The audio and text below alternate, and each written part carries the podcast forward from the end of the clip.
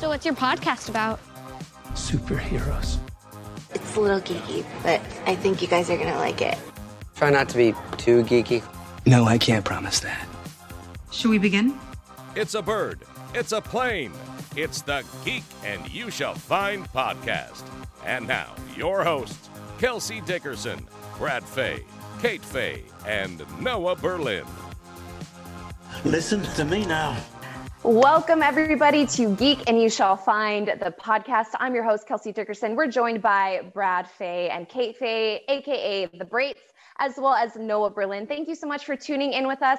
Now, of course, we just can't get away from uh, our love of Game of Thrones, as you all cannot as well. It actually uh, broke its own records with House of the Dragon, the prequel sequel of Game of Thrones, where we're exploring House Valyria, exploring House Targaryen, and everything that comes with it, with episode two, The Rogue Prince of House of the Dragon. Now, last week, or last episode that we covered House of the Dragon, Noah mentioned that it broke all streaming records with 10 million streams on HBO Max. And like I mentioned, it broke its own record this week with episode two with 10.2 million streams, including yours truly here. So, of course, yep. it sucked us back in, and we want to talk all about House of the Dragon, the Rogue Prince this week. And starting off, of course, we always want to say spoiler alerts. Hopefully, you guys have already seen it. We're a little late in covering it this week with our little bonus episode because we just love it that much. And so, can't say that we didn't warn you. So, first of all, Noah, can you please help us set the stage, help us take us through the history of Valyria, House Targaryen, and then also the opening scenes, which a lot of people have some problems with, even though I don't think they will once you explain what it's all about. Yeah, so Game of Thrones obviously had one of the most iconic opening sequences ever. So fans had been eagerly anticipating what the intro sequence would look like for the House of the Dragon. The first episode, the premiere, didn't have an intro. So finally, with episode two, we got to see what we have to look forward to each and every week. So, in a sense, the opening credits on both series feature versions of a map, right? In the original Game of Thrones, it was a map of the world shown through the Astrolabe in the Citadel Library. In each episode, the credits changed and moved around to the different regions that would be visited in that episode. In House of the Dragon, the map is actually of the lineage of House Targaryen, shown through the model of the old Valyrian freehold located in King Viserys, uh, King Viserys's chambers. This time, instead of focusing on locations on a map, the credits show the bloodline of House Tar- Targaryen, a literal representation of the blood of old Valyria moving through the Targaryen family tree, starting with Aegon the Conqueror and moving all the way to Princess Rhaenyra at the show's present time. But to understand these opening credits, you need to first understand a bit about the history of House Targaryen and the doom of Valyria.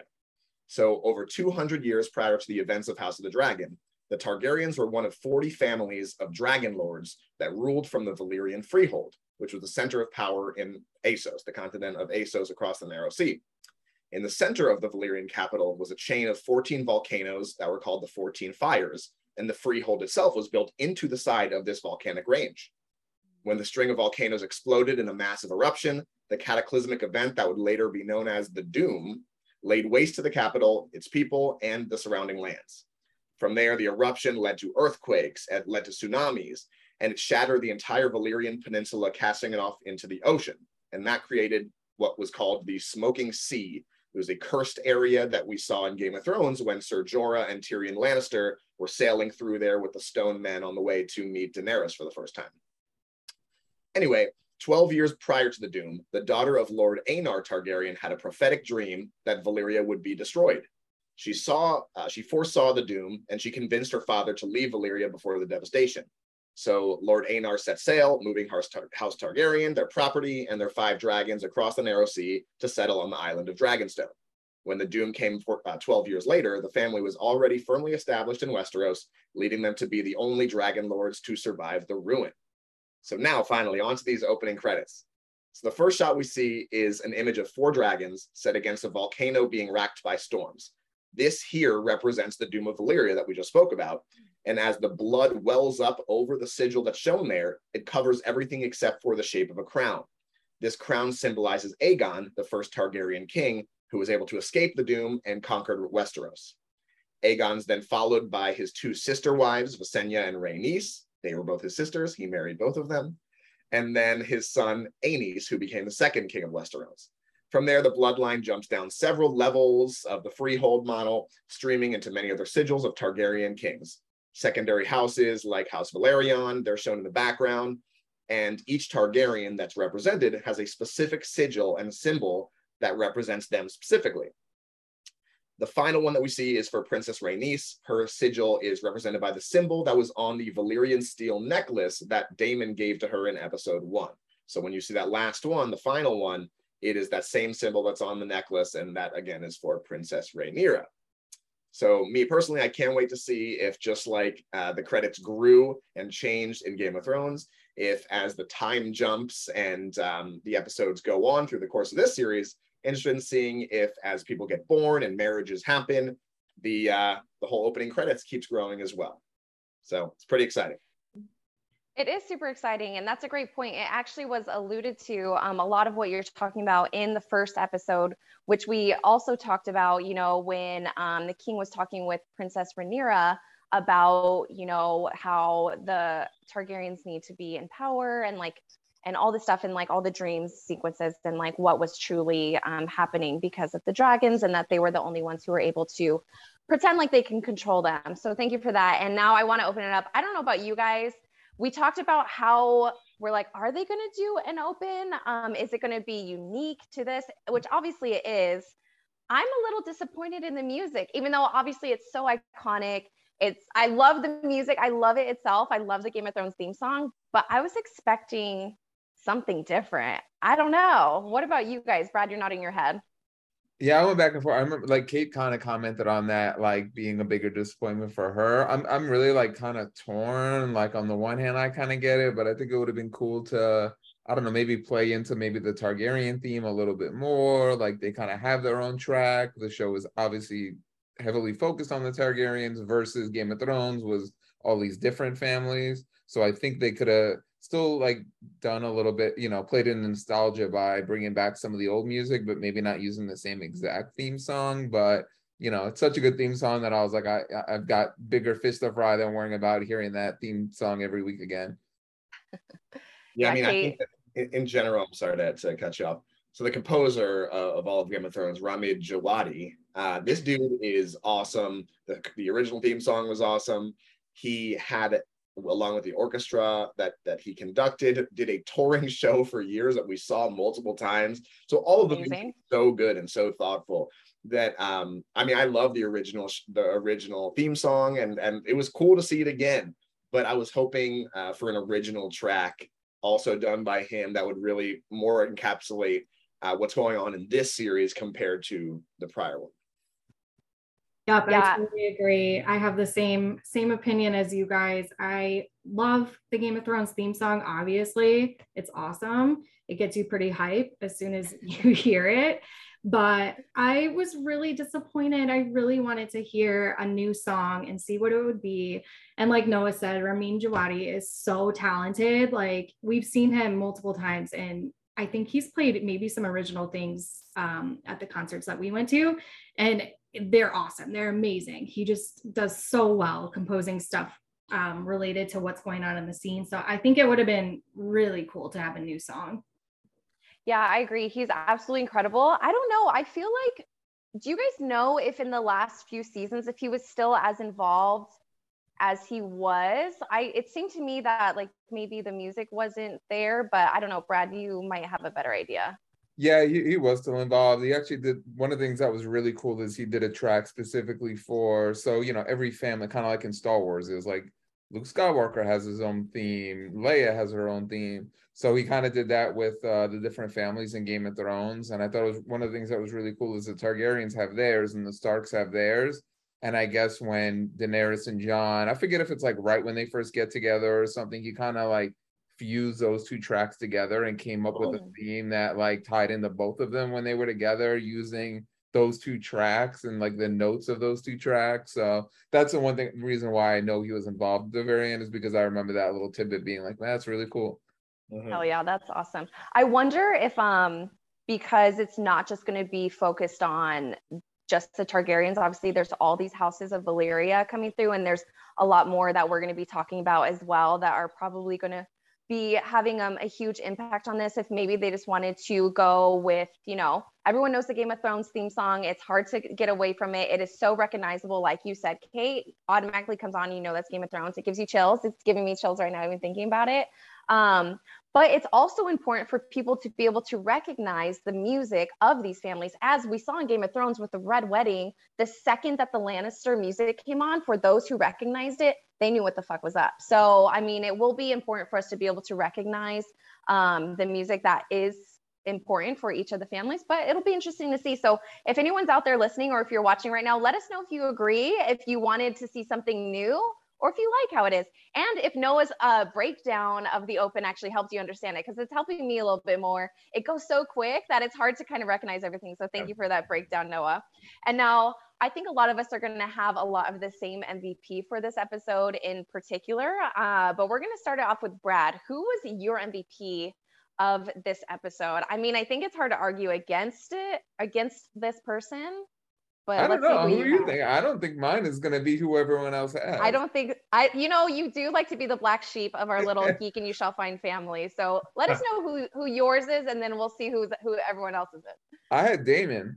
I you know I I think going the first I don't know let's say twenty minutes of the show without him, it was so you know, and I I know you know they're trying to do this to an extent like the beginning of this episode was really slow to me. There was just like a lot of chat, and, and they were doing that on purpose. They want, hey, pick the next knight. Okay, I'm gonna stand over all these knights who are gonna step forward. They're not jousting, they're just kind of standing there. And it was moving so slow and kind of like lulling you into a slow, like beat by beat scene that I expected things to get crazy.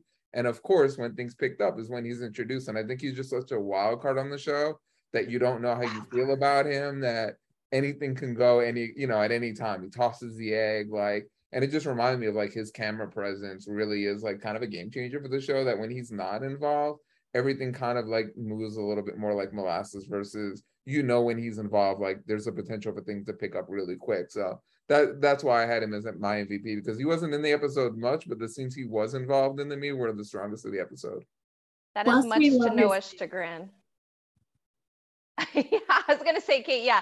Uh, besides his face, you know, for Kate and Noah, uh, it is great to see him. Um, I mean, it's actually really interesting that you say that because last last episode it was everyone he was L, everyone's LVP, rightfully so because he is such a he is such a villain, but that's exactly the role that he has to play. Um, now let's move it along. Kate, um, sorry I cut you off there, but who was your MVP? I think it's going to differ a little bit. Oh yeah, for sure. It's my girl, Rhaenyra. Like she's she's killing it so far. I just really love how badass she is. She reminds me so much of her great, great, great, great, I don't know how many greats, granddaughter, Daenerys. Um, so I, I just love how she went out there, and we're going to talk about the scene a little bit later when she went out to Dragonstone to get the egg back because she was so upset about it being for her brother and she you could just see the anger in her eyes um, and she ended up getting it back like no big deal no problem um, well so- that's also because uh, i think her and her uncle are in love but well, we'll have to we'll have to see if time tells with that theory of mine. There's going to be some incest coming up i think so right. You can't go game of thrones without incest.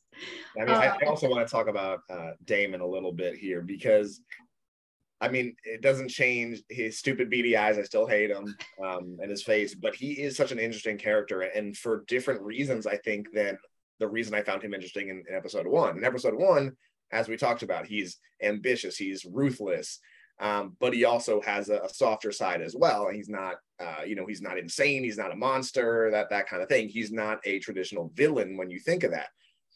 But now, I mean, just seeing what he's doing, I think he has the potential to be a hero, which is, I guess, what makes Game of Thrones so good in general.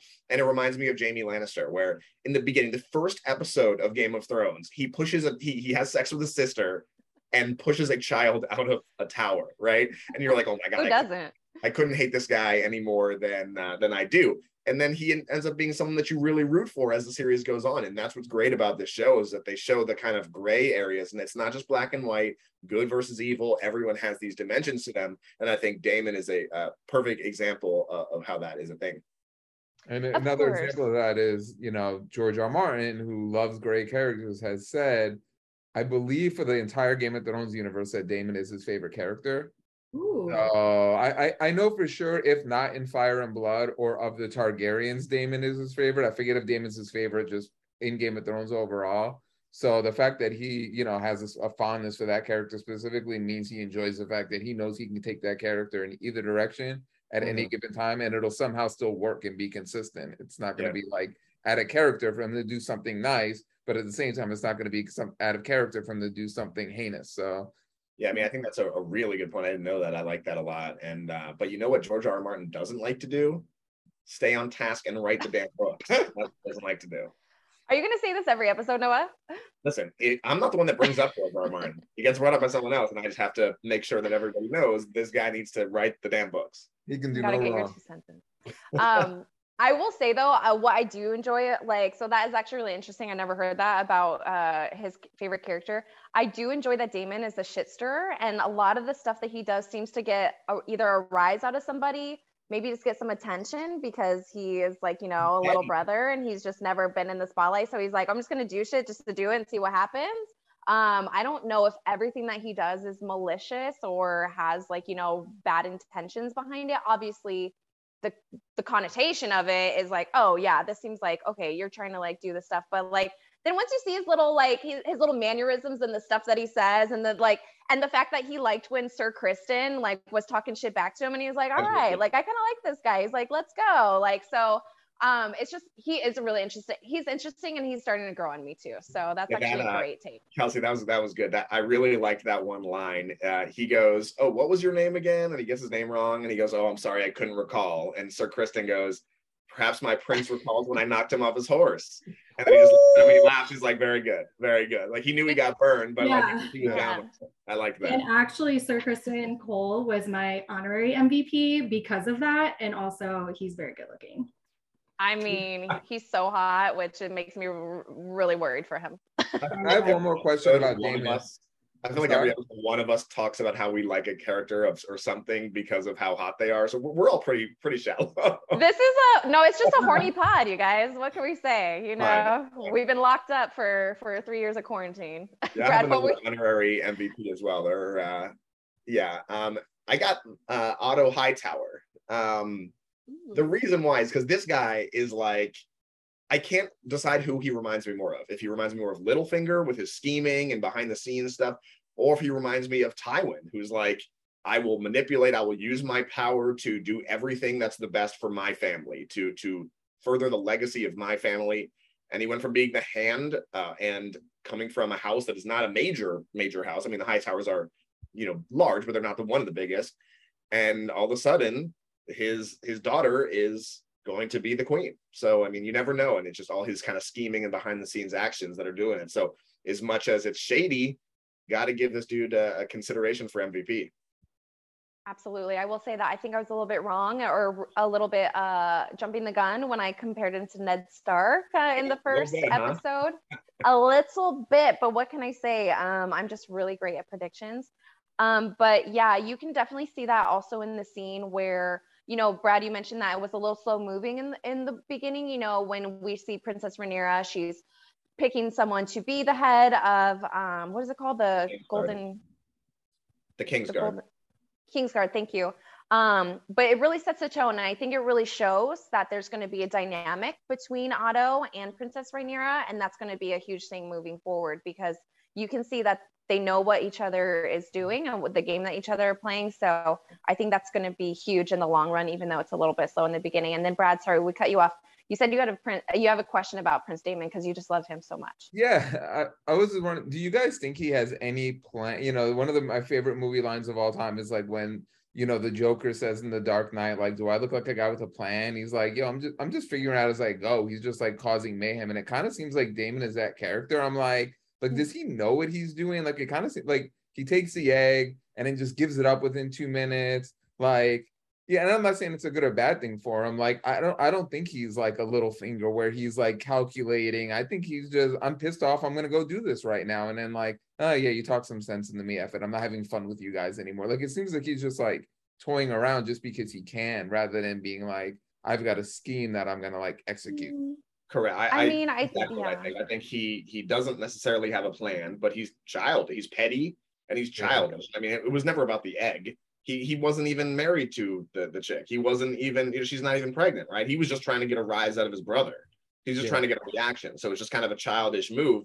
And he knows he comes from a family. He knows what his last name is. He knows the power that he has, and so he's like, "All right, I'm going to go home to my my family's ancestral home, which is not uh, by right mind, but I'm doing it anyway. I have people that support me, and no one really is going to come for me because of the power that that last name carries.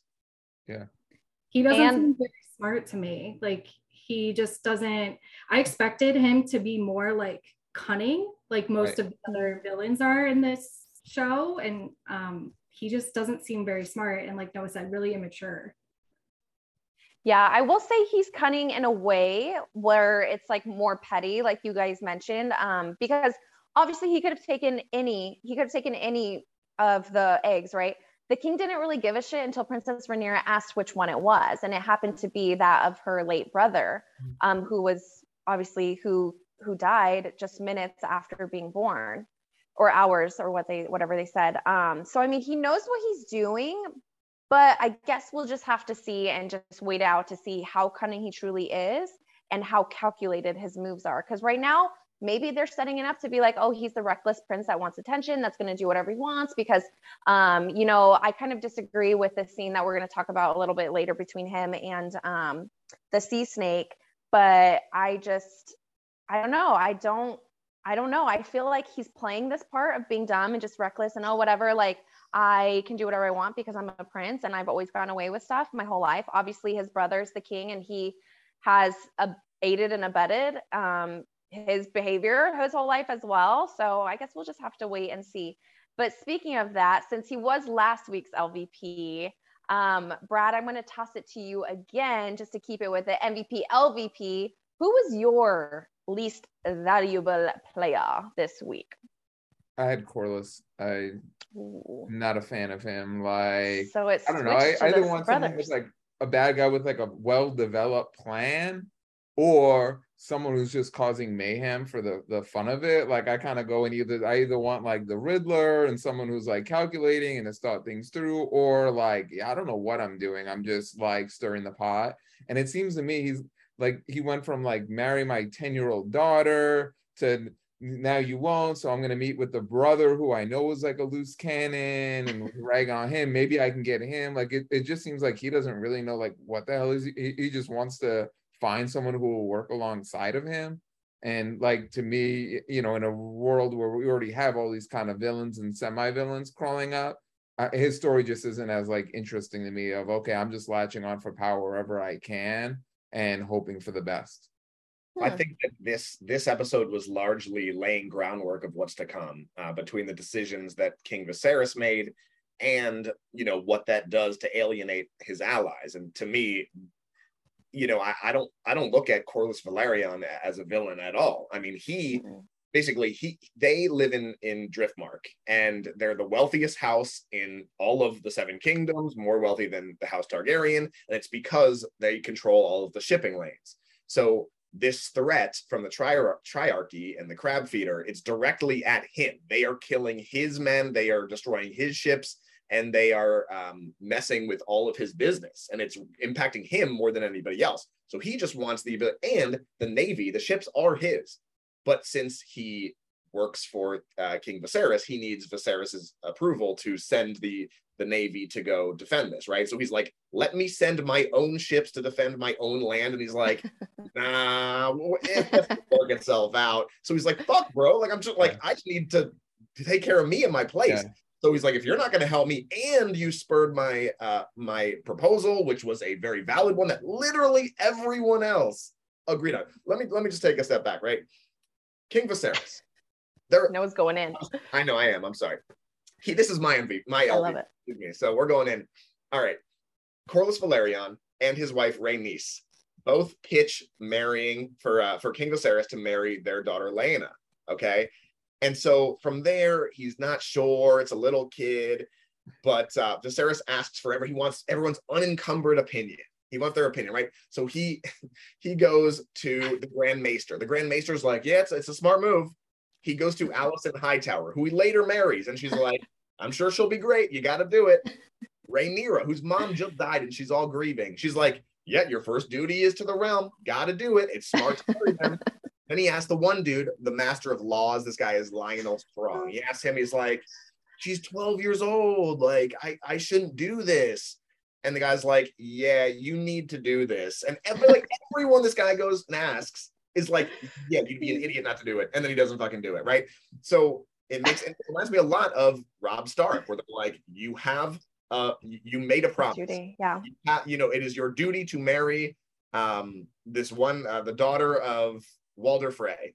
And he's like, nah, I'm good. And then it ended up he ended up getting killed and it ruined everything, right? It, this like, reminds almost his whole family's killed. It reminds me exactly of that. So this dude is just making dumb decisions. And beyond that, like, oh, she's 12 years old. How can I marry her? I'm instead gonna marry this 15 year old. All right. okay, I will say, like when they're doing that walk, I was like, I she looks like she's six. Like she looks way younger than 12. So I was but... I was kind of happy when they mentioned that she's 12. Not happy, but like, you know, it's like a little bit better in this time and day. But literally, he reminds me of like that friend that goes to everybody asking for their opinion on like an ex or something. Or like, oh, should I get back together? Or like, should I break up? And it's like they just wait until they hear the one person yep. that kind of says something that they want to hear, and then like, okay, I'm gonna go with that. That just already spurs like what they already had in their mind. Um, but before I expand on that, Kate, do you have um is this your is the king also your LVP this week? Who's your LVP? He absolutely is. Yes. Um, so I really like the actor. Um, I think he does an awesome job. So kudos to Paddy. Love you. Paddy. Yeah. I love you. Um, but basically everything Noah said. Yeah, like he's just making the worst decisions and he's just kind of sitting on his ass and not really doing anything that a good king should do. Um, seems like he's really, really thinking with like his heart and his emotions, which it's not always a bad thing, but you know, when you're king, you got to look at the whole picture and consider your alliances and consider your enemies and what's going to happen. Um, also, 12 year old, 15 year old, super creepy. Like, no one's arguing that. it's just weird. And it's also his daughter's best friend. So that's even more weird. Mm-hmm. Um, yeah. Also, just a little tidbit. I saw this on Twitter and I wish I had like the name of the person that posted it. I don't but I did see on Twitter that there was some quote, and I don't know if it was in the first Game of Thrones or if it's in the books, um, but there's a quote about only the kings who are worthy can sit on the Iron Throne and not be cut by it. Mm-hmm. And obviously, what is the first thing this guy does? cut himself. So just, I thought that was really interesting. So whoever wrote that tweet, good job. and the fact that like they he's literally rotting. Like not only does he get cut but like he's his body isn't even healing itself. They bring in all these maggots to try to eat the necrotic tissue. Um like it's he has like something on his back that's disgusting. Like he's mm. literally rotting from the inside out and he's just stupid on top of it. So how many times on that by the way. I'll get into that later. I have a theory. Okay. So. perfect. Thank you. I love i'm loving this theory heavy uh episode but like literally how many times like you guys mentioned people are saying your duty is to protect the realm protect the realm like you are the king yes you can do whatever you want but at the end of the day all your enemies are looking at you they're saying that you're weak like this is your duty we have the strongest ties to Valyria. We actually have a longer bloodline of Valyr- like Valyrian blood than even the Targaryens do. We just don't have the power of the dragons behind us. Like he's being a fucking idiot and whatever comes his way, he 1000% did to himself. But of course, it's not just going to affect him, it's going to affect everybody else there is one thing you guys aren't really considering like game of thrones what it does is subvert like our expectations and give us what we don't expect they're setting this guy up as he is everything that doesn't last as a king and noah you compared him to robb stark and we can compare him ned stark you know it doesn't always make like maybe the wisest decision okay things don't always work out well for these people. But this is the first person we've seen who has dragons on their side. And I wouldn't be surprised if the way it's going is you can afford to be a dumbass when you've got power like that behind you and that is enough to get you by sometimes. When you've got the threat of dragons you're not going to have as many out you know robb stark didn't have that going in the you know the red wedding and you know ned stark didn't have the ability to have a dragon fly overhead and take out his enemies. So i think they're setting it up way too obviously to be like this guy's not set to be a king. Don't expect him to be around much longer. But i wouldn't be surprised if they kind of give us the opposite in some ways of yeah, you're allowed to just kind of get away with what you want, and, you know, like making bad decisions when you've got that threat on your side. The thing about that is, in original Game of Thrones, Dany was the only one that had a dragon, right? So she had some room to play with, and and if she made some bad decisions, like it's fine because she has a freaking dragon or three of them. In this case, his bad decision in episode one alienated his brother, who has a dragon, also. His bad mm-hmm. decision in episode two alienated alienated his biggest allies and potentially his daughter who also has a dragon right? So this could go a lot of different directions but dragon versus dragon is basically a certainty that we'll see at some point and he's not the only one that has it. Yeah. Yeah maybe it's going to come down to who has the most powerful dragon. I mean as long as it's as i don't see a dragon die then uh, we'll be okay. Uh, but speaking of dragons you guys mentioned a few of them. There was a lot of great dragon scenes uh, in this episode. Um, so we want to talk about the best scene. Did it contain a dragon? Was it something else for you? Kate, let's start with you, especially because you have a, a, lovely little dragon sitting on your shoulder. Syrax, I believe is the name. Um, and yes, yes, my favorite scene did include not one, but two dragons, obviously. Um, so I think my favorite scene was with the scene that I referenced earlier at Dragonstone when Rhaenyra and Otto, well, Otto first goes back to get the egg that Daemon stole. Uh, just the imagery of that, where they're actually above the clouds, and all of a sudden you see a ripple in the cloud, and you hear the whoof, whoof of the wings, and she just appears. And I was like, oh my God, this is so cool. So just the imagery of that was really, really cool. And then after she gets there, I thought her interaction with Daemon was just really interesting. Um, I love how they speak in Valyrian. I think that's really cool, first of all. And second of all, it was just another layer to the character of Daemon because you can see, and this was like a quote that I wrote down. She says, I'm right here, uncle, the object of your ire, the reason you were disinherited. If you wish to be restored as heir, you'll need to kill me. So do it and be done with all this bother. Which is like, oh my God, she's such a badass. I love it. And he just kind of looks at her, tosses the egg back. And it's so, it's like, it's the thing that he wants most, right? To be on the throne and be in power. But there's no way that he can hurt Rhaenyra to do it, um, which I find very interesting. And kind of like you said, maybe some incestual stuff going on in the future. So I completely agree with what Kelsey said earlier and what you said right there. I think that it's too um it's too blatant. In episode one, it was when we talked about it, when he put the necklace on her, and it just seemed a little weird. And now this, like, it just seems very foreshadowing about a potential relationship in the future with them too. Even though, again, she's 15, he makes a point. You say that you know you haven't come of age. Uh, obviously, he's her uncle it's just weird, but it seems too intentional for them to do for it not to lead to something between the two of them.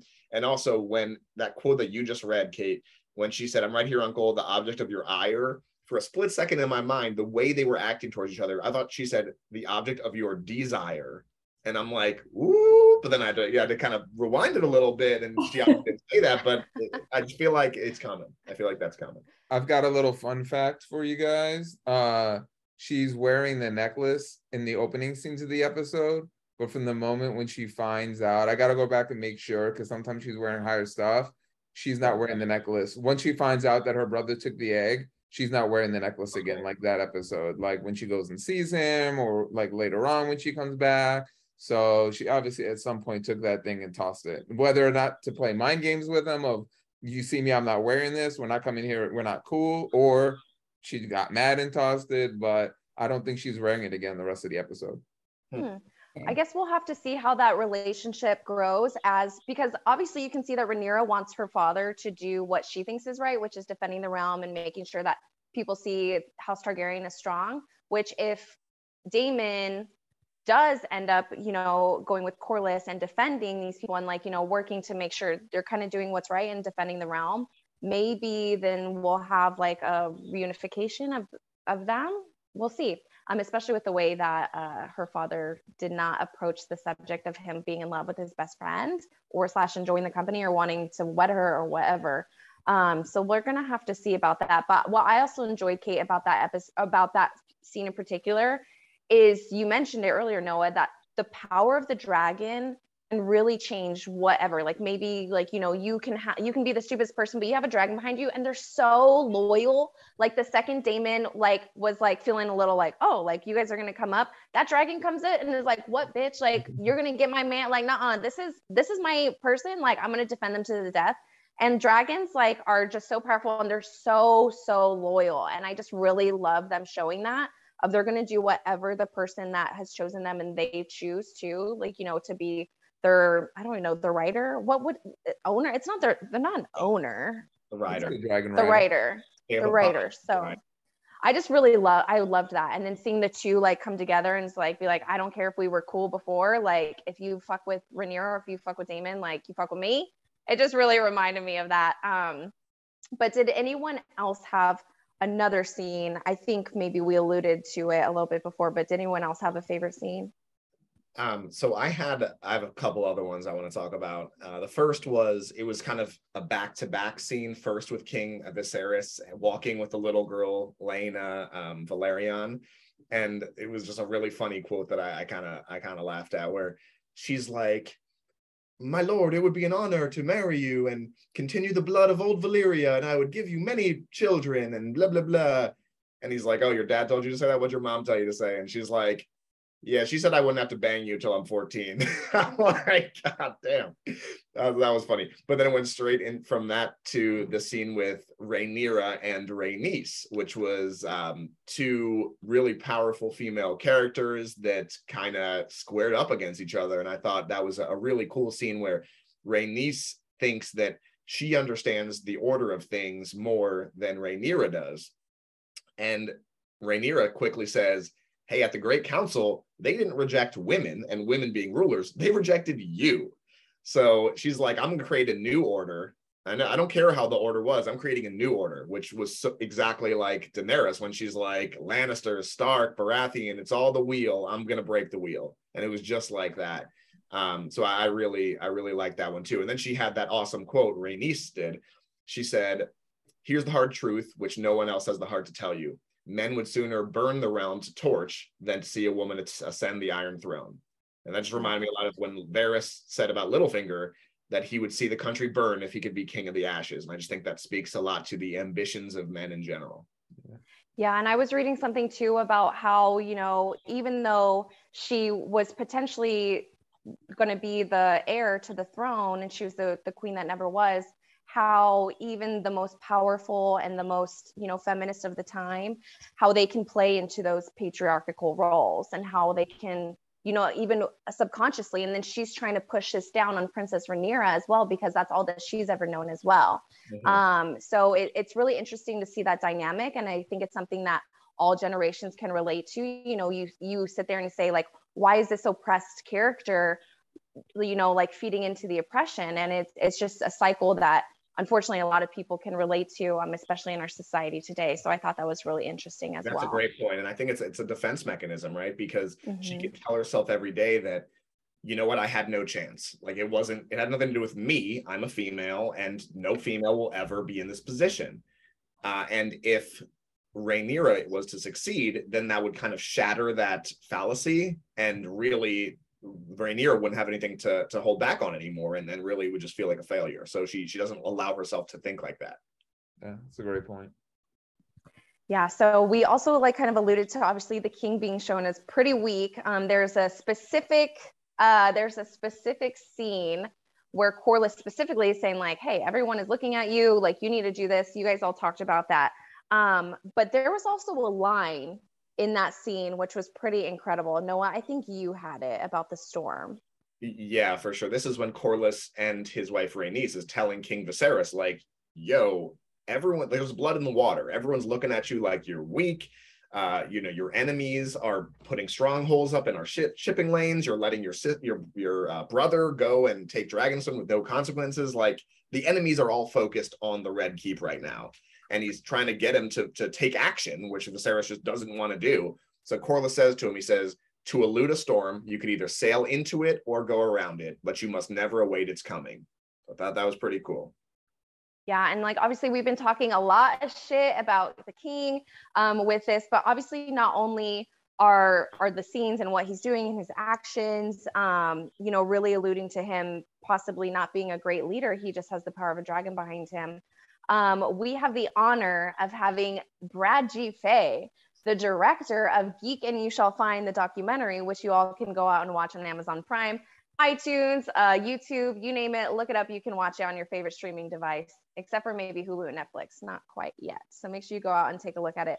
But Brad, um, while we debate the king and how he's being portrayed, you actually have some really in, really helpful insights into not only how he's being portrayed character-wise, but also scene by scene. So this is what we're calling director's notes with Brad G. Fay. Take it away, Brad G. Fay. Yes, thank you, Kelsey. Uh, so you like that? You like that introduction? That was really, really good. You, you honor me. You honor, you honor and humble me. Um, yeah. I know where I know, you know, I know where my money comes from. So I gotta gotta make sure.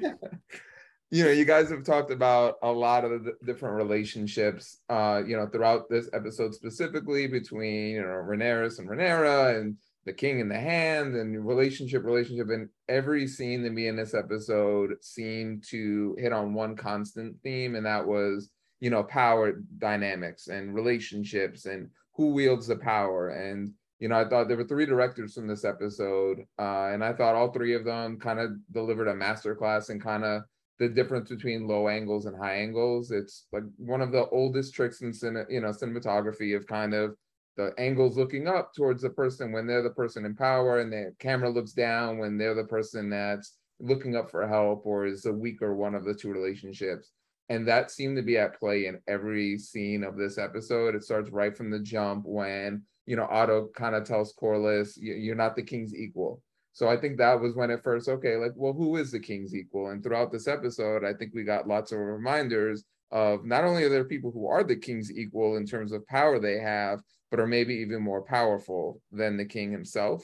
And i think otto is a perfect example of that. Every time it seems that they interact it seems the king was sitting not in his throne, but he was always sitting, having to look up on towards Otto. And I don't know if this is like a little mental game that Otto plays where he walks in while the king's getting wormed up or whatever you want to call it. He's getting his medical attention and he's getting his worms, you know, and that's when Otto kind of comes in, delivers some news. Later on, the king's talking to uh, Hand's daughter.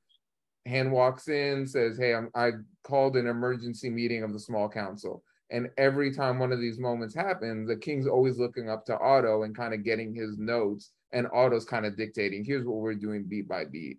Uh, but to me, and I could literally go on and on, there was so much of this, like Rhaenyra and Rhaenyra. There's one scene when Rhaenyra is kind of looking down towards Rhaenyra on the balcony. Later that episode, Rhaenyra is standing up when she kind of, you know, digs back, like Noah said about, you know, they didn't accept you like at that scene, Rhaenyra is standing and Rhaenyra is sitting on the bench, so she's kind of getting the power back a little bit. But to me, the most telling of these was with uh, the king and his daughter, and I found it really, really interesting. We have that scene where they're both sitting at the dining room table together, and they're both kind of equals, having a normal conversation between the two of them, and the camera stays like level throughout that entire conversation. We're seeing the balanced table, them at either end of it, just having the closest thing to a father daughter, I guess, moment up until that time they've had. Um, later that episode, when uh, Rhaenyra returns home from um, King King's no, where did she go? Dragonstone. Dragonstone. When she returns from Dragonstone, and the king is kind of disciplining her, it is the only time I think this episode we hate see him from a higher like perspective, and he's looking down and yelling towards her and it's the only time we're like, oh man, maybe he, he, he does have a little bit of fire in him. He does have, have the ability to get mad. And then Rhaenyra to, totally turns the table and says, "Mind if I sit?" And at that point, the two of them sit together and are again equals. And within a minute, the two of them are back on the same level, having kind of a playful banter. I miss your mother so much. All of this leads me to theorize that Rhaenyra is playing the game perfectly and kind of knows what she's doing. And I think it was, I don't want to say manipulative, but I think she knows by going the Dragonstone, getting the egg back, which her dad didn't do. Maybe that was just her being mad and taking the initiative to go do it. But I really think she's the one right now that is playing the game perfectly. And I think if you go back and kind of watch all these different angles, you'll always see her being looked down upon by someone else, but kind of leveling things up, whether Otto's trying to tell her how to pick the best night and things like that. So I'd be really surprised if she kind of stumbles and falls, but it seems right now more than anyone else she has it figured out. Yeah, and I think that's a really great example of just how valuable, like we talked about before, like, you know, while she was being the wine bearer wine pourer, um, just like Arya, she was soaking all that up. And for her to be in there while they were discussing the weakness of his fa- of her father and she suggested an idea which got her basically scorned um, and like sent to like do like a lower thing of like choosing um, the king's guard the head of the king's guard. This really opened her eyes to say like hey like you know all these powerful people a part of my dad's council agree with something that I think we should do and I know how to handle it, at least when it comes to Prince Daemon. Um, she knew that Otto was going to fuck it up, which he was very rightfully like two seconds away from doing. Yeah. Um, so it is definitely really interesting to have that perspective. Thank you, Brad. Yeah, I love um, that, Brad. And, and just what you said, the last thing I'll say is um, what you said about how he, the one time we see him with actual power over somebody when he's kind of talking down to Rhaenyra in that scene, that was just like the only time he had power in episode one was when he was sitting in the throne and talking down to Daemon. And that was the first time and only time we saw him speak with some fire to him, no pun intended. Yeah. Uh, and just like it was the exact camera tricks that you're talking about. So that was really awesome. Yeah, I don't think did he sit in the throne at all this episode. I think he was always sitting in a chair, so. like he's sitting when um, you know, he gets the little model fix from his little Lego collection, and you know, he's kind of like, oh, how nice. And then Otto walks in and is standing. Like he always seems to be like in a situation of weakness. Like they treat him like a child sometimes. Like I fixed your toy. Like, but I mean, it can't be coincidental. They have to be luring us into being like what an idiot this guy is. And then at some point, maybe he pulls something from his back pocket and surprises us all. Yeah, I think it's important too. We talk about the power dragons a lot in this episode. Um, but we haven't seen him with a dragon. We haven't seen him ride one. We I haven't even seen his actual dragon. Um, so I think that's really interesting because we talk about it a lot. And obviously the two dragon riders that we've seen are Daemon and, and Princess Rhaenyra. So I think that will be interesting as well. well um, but before the thing about that, I'm sorry to, to cut you off. Um, so Viserys is in fact a dragon rider, meaning he has that in his genes. He's done it before, and he was actually the last person to ride the dragon Balerion, the Black Dread, who is now dead. We saw its massive skull; it's the biggest, and he was the uh, Balerion was originally ridden by, uh, by Aegon the Conqueror during the conquest of Westeros, and he was the only surviving dragon to come from Old Valyria. So he says in this uh, in this episode that he was the last semblance of old Valyria and that died with him kind of thing. So I don't believe that he has ridden a dragon since Balerion. And with that, Viserys only rode Balerion one time before he died. Mm-hmm. That's a good point. Um, yeah, so I think that's going to be really interesting. So obviously, before we kind of wrap it up, um, I think there's a few other things that at least I noticed. So just wanted to open it up. Um, so first and foremost, obviously when we see the king and Alicent's relationship growing we see that it's moved about six months. Um, everyone is is really waiting for him to remarry. I thought a really interesting scene was with Alicent and um, princess Rhaenyra in the praying, praying prayer area um, where she almost shifts from friend. A lot of times you see so in the first episode you see her a lot of times just letting princess Rhaenyra speak and just letting her you know and they're just kind of like doing all these different things. Um, you know, they're besties. I thought they were maybe also lovers. I think everyone's like lovers with Princess Rhaenyra, apparently. Um, but she almost, for me, turned into a motherly figure. So she's talking about how, you know, when she misses her mom, this is what she does. And, you know, maybe you should open the dialogue with your father. I think he would be open to it. And she's really playing up to like what I think she's expecting her role to be in this. But Kate, was there anything that really stood out to you or that you'd like to to touch on before um, we let everyone know what we are going to be talking about next or in our next episode? Just some predictions and theories that are kind of high level. Um, I think Alicent started off, obviously, in these first two episodes, very sweet, very innocent. You know, she's picking her nails and is kind of nervous. Um, I could see the power getting to her head and her kind of trying to make a play, maybe not for the throne, um, but it looks like in next week's episode, Aegon, her and Viserys's baby is born because I think it's about a three year jump, they said. Um, so at that point, she might be trying to get little Aegon in there as the heir instead of Rhaenyra. So I could see some real tension happening there. Um, and I think that's all I had, except the last note. I think, I think her name is Mysaria, Mysaria, the girl that Diamond, uh, Diamond, the girl that Daemon is with. Um, I feel like she's going to somehow play a big part moving forward. I'm not really sure how that is, but um, it seems like she had a decent amount of like speaking time this mm-hmm. time. So we'll see. Her accent was terrible. I, I was I was just gonna say I hope she doesn't speak anymore because what is that accent? what is that? That is not. She doesn't know. You guys, she doesn't even remember where she's from. Okay, so how is she supposed to know what accent she's supposed to have? Come I think on. She picked up every accent she's ever heard and started using it. It was like French Dothraki. She's like someone she's had like, like, when peanut butter in their mouth while they were speaking French. Dothraki. Ricky Bobby. Um, uh, she's like when Madonna went to Great Britain and came back with an English accent, and it was so bad, and was like, "What the hell are you doing?" Um, Brian I do think Kelly when he went to LSU.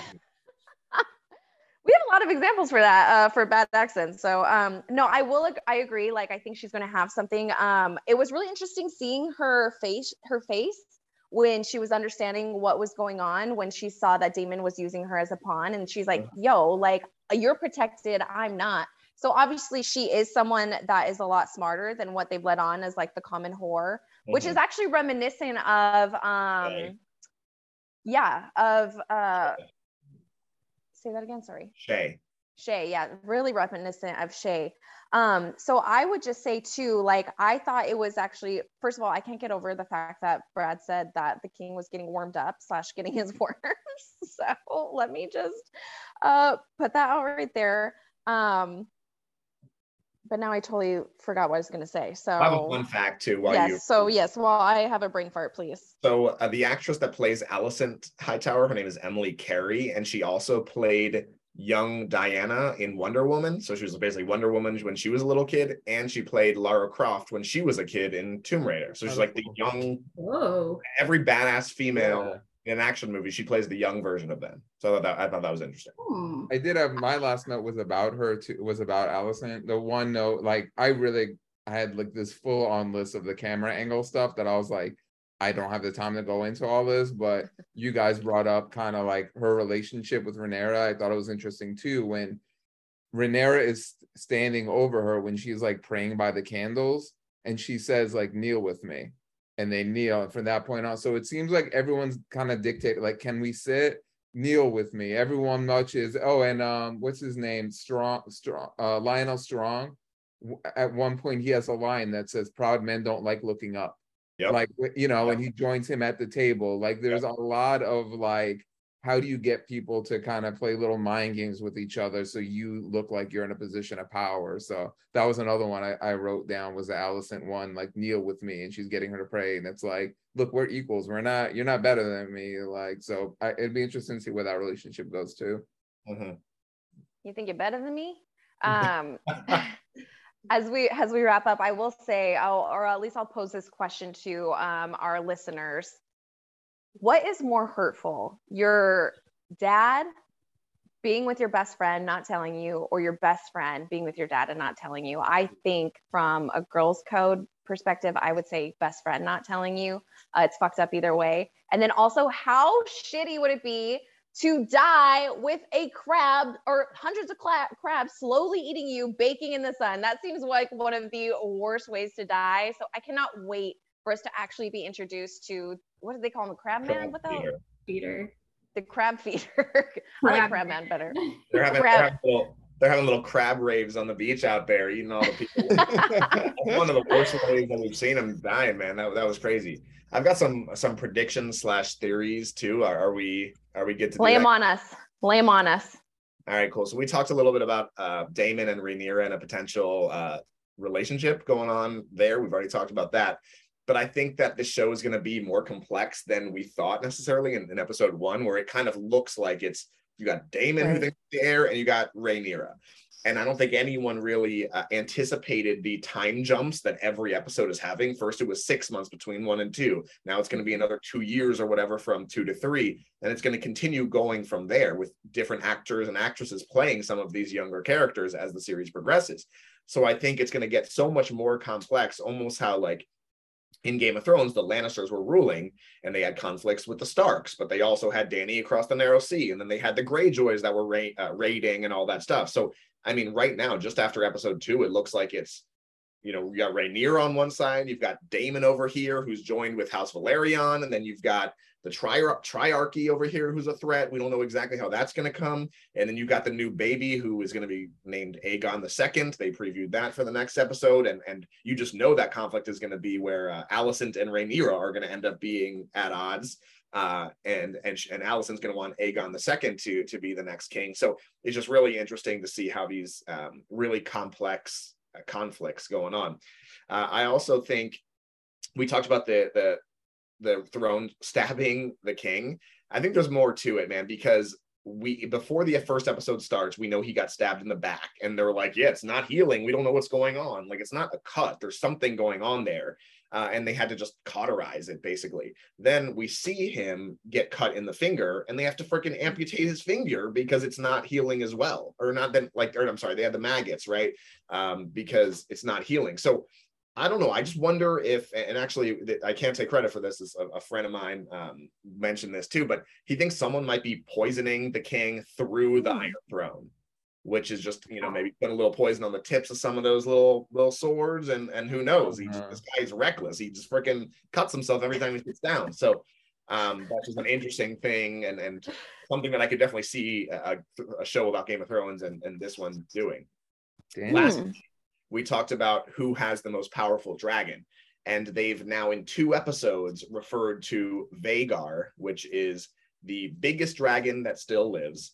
It's one of the original, when the Targaryens came, they settled on Dragonstone. It was not one of the first five that settled there, but eggs were hatched on Dragonstone. So Vhagar was actually, um, it was rid, ridden by um, Rhaenyra, who was Aegon's one of his wives, one of his sister wives. So it was one of the OG dragons but he was born on Dragonstone, not back in Valyria. Mm-hmm. Anyway, mm-hmm. they've mentioned multiple times that Vhagar is still out there, too big for the dragon mm-hmm. pit, mm-hmm. and they don't know where she is. And I just have a feeling that Vhagar's coming back. We're, we will see Vhagar this season, and I'm very curious to see who will be the one that bonds with Vhagar and who ends up riding Vhagar, because that person all of a sudden will wield a lot of power. Hmm. These are all very interesting predictions. And I would just like to point out that none of us have read uh, the books or the book that uh, Fire and Blood is is based on, and we're doing our very best to not have any spoilers. Um, so if anyone has read, please don't come for us. Please try not to spoil it. Or maybe if you haven't, see if you agree with us, because those are all really great predictions. And the poison thing too will be interesting because a very limited amount of people have access to the throne itself. So if that is a true theory, I'm going to be very impressed with your friend. Maybe they'll have to boot me off of this and then they'll have to be the host.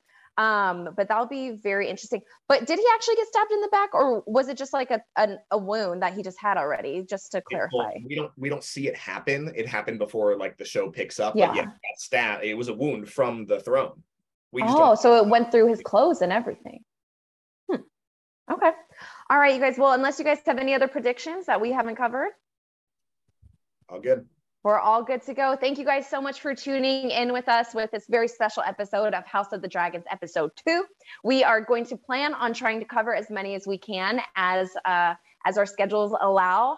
Um, but please tune in. We're going to also be having our regular schedule where we're taking a little bit of a break from the MCU temporarily, um, if you guys have been following along with us, because Lord of the Rings, um, House, House of the, now I'm getting everything. Rings of Power. Why can't I get this, you guys? Rings of Power is already out, so we will be viewing the first two episodes, giving you our um, our thoughts on that. So please make sure to follow along. Follow us on Superhero Faces on Twitter and uh, Facebook, Superhero underscore Faces on Instagram, and make sure to like, comment, share, and follow us on YouTube, as well as all of your favorite streaming uh, platforms. Except for Apple, we haven't been on there quite yet, but we will. So don't you worry, Apple users. Thank you so much for tuning in with us. We'll see you right here for Geeky She'll Find the podcast in the next episode. Bye, guys.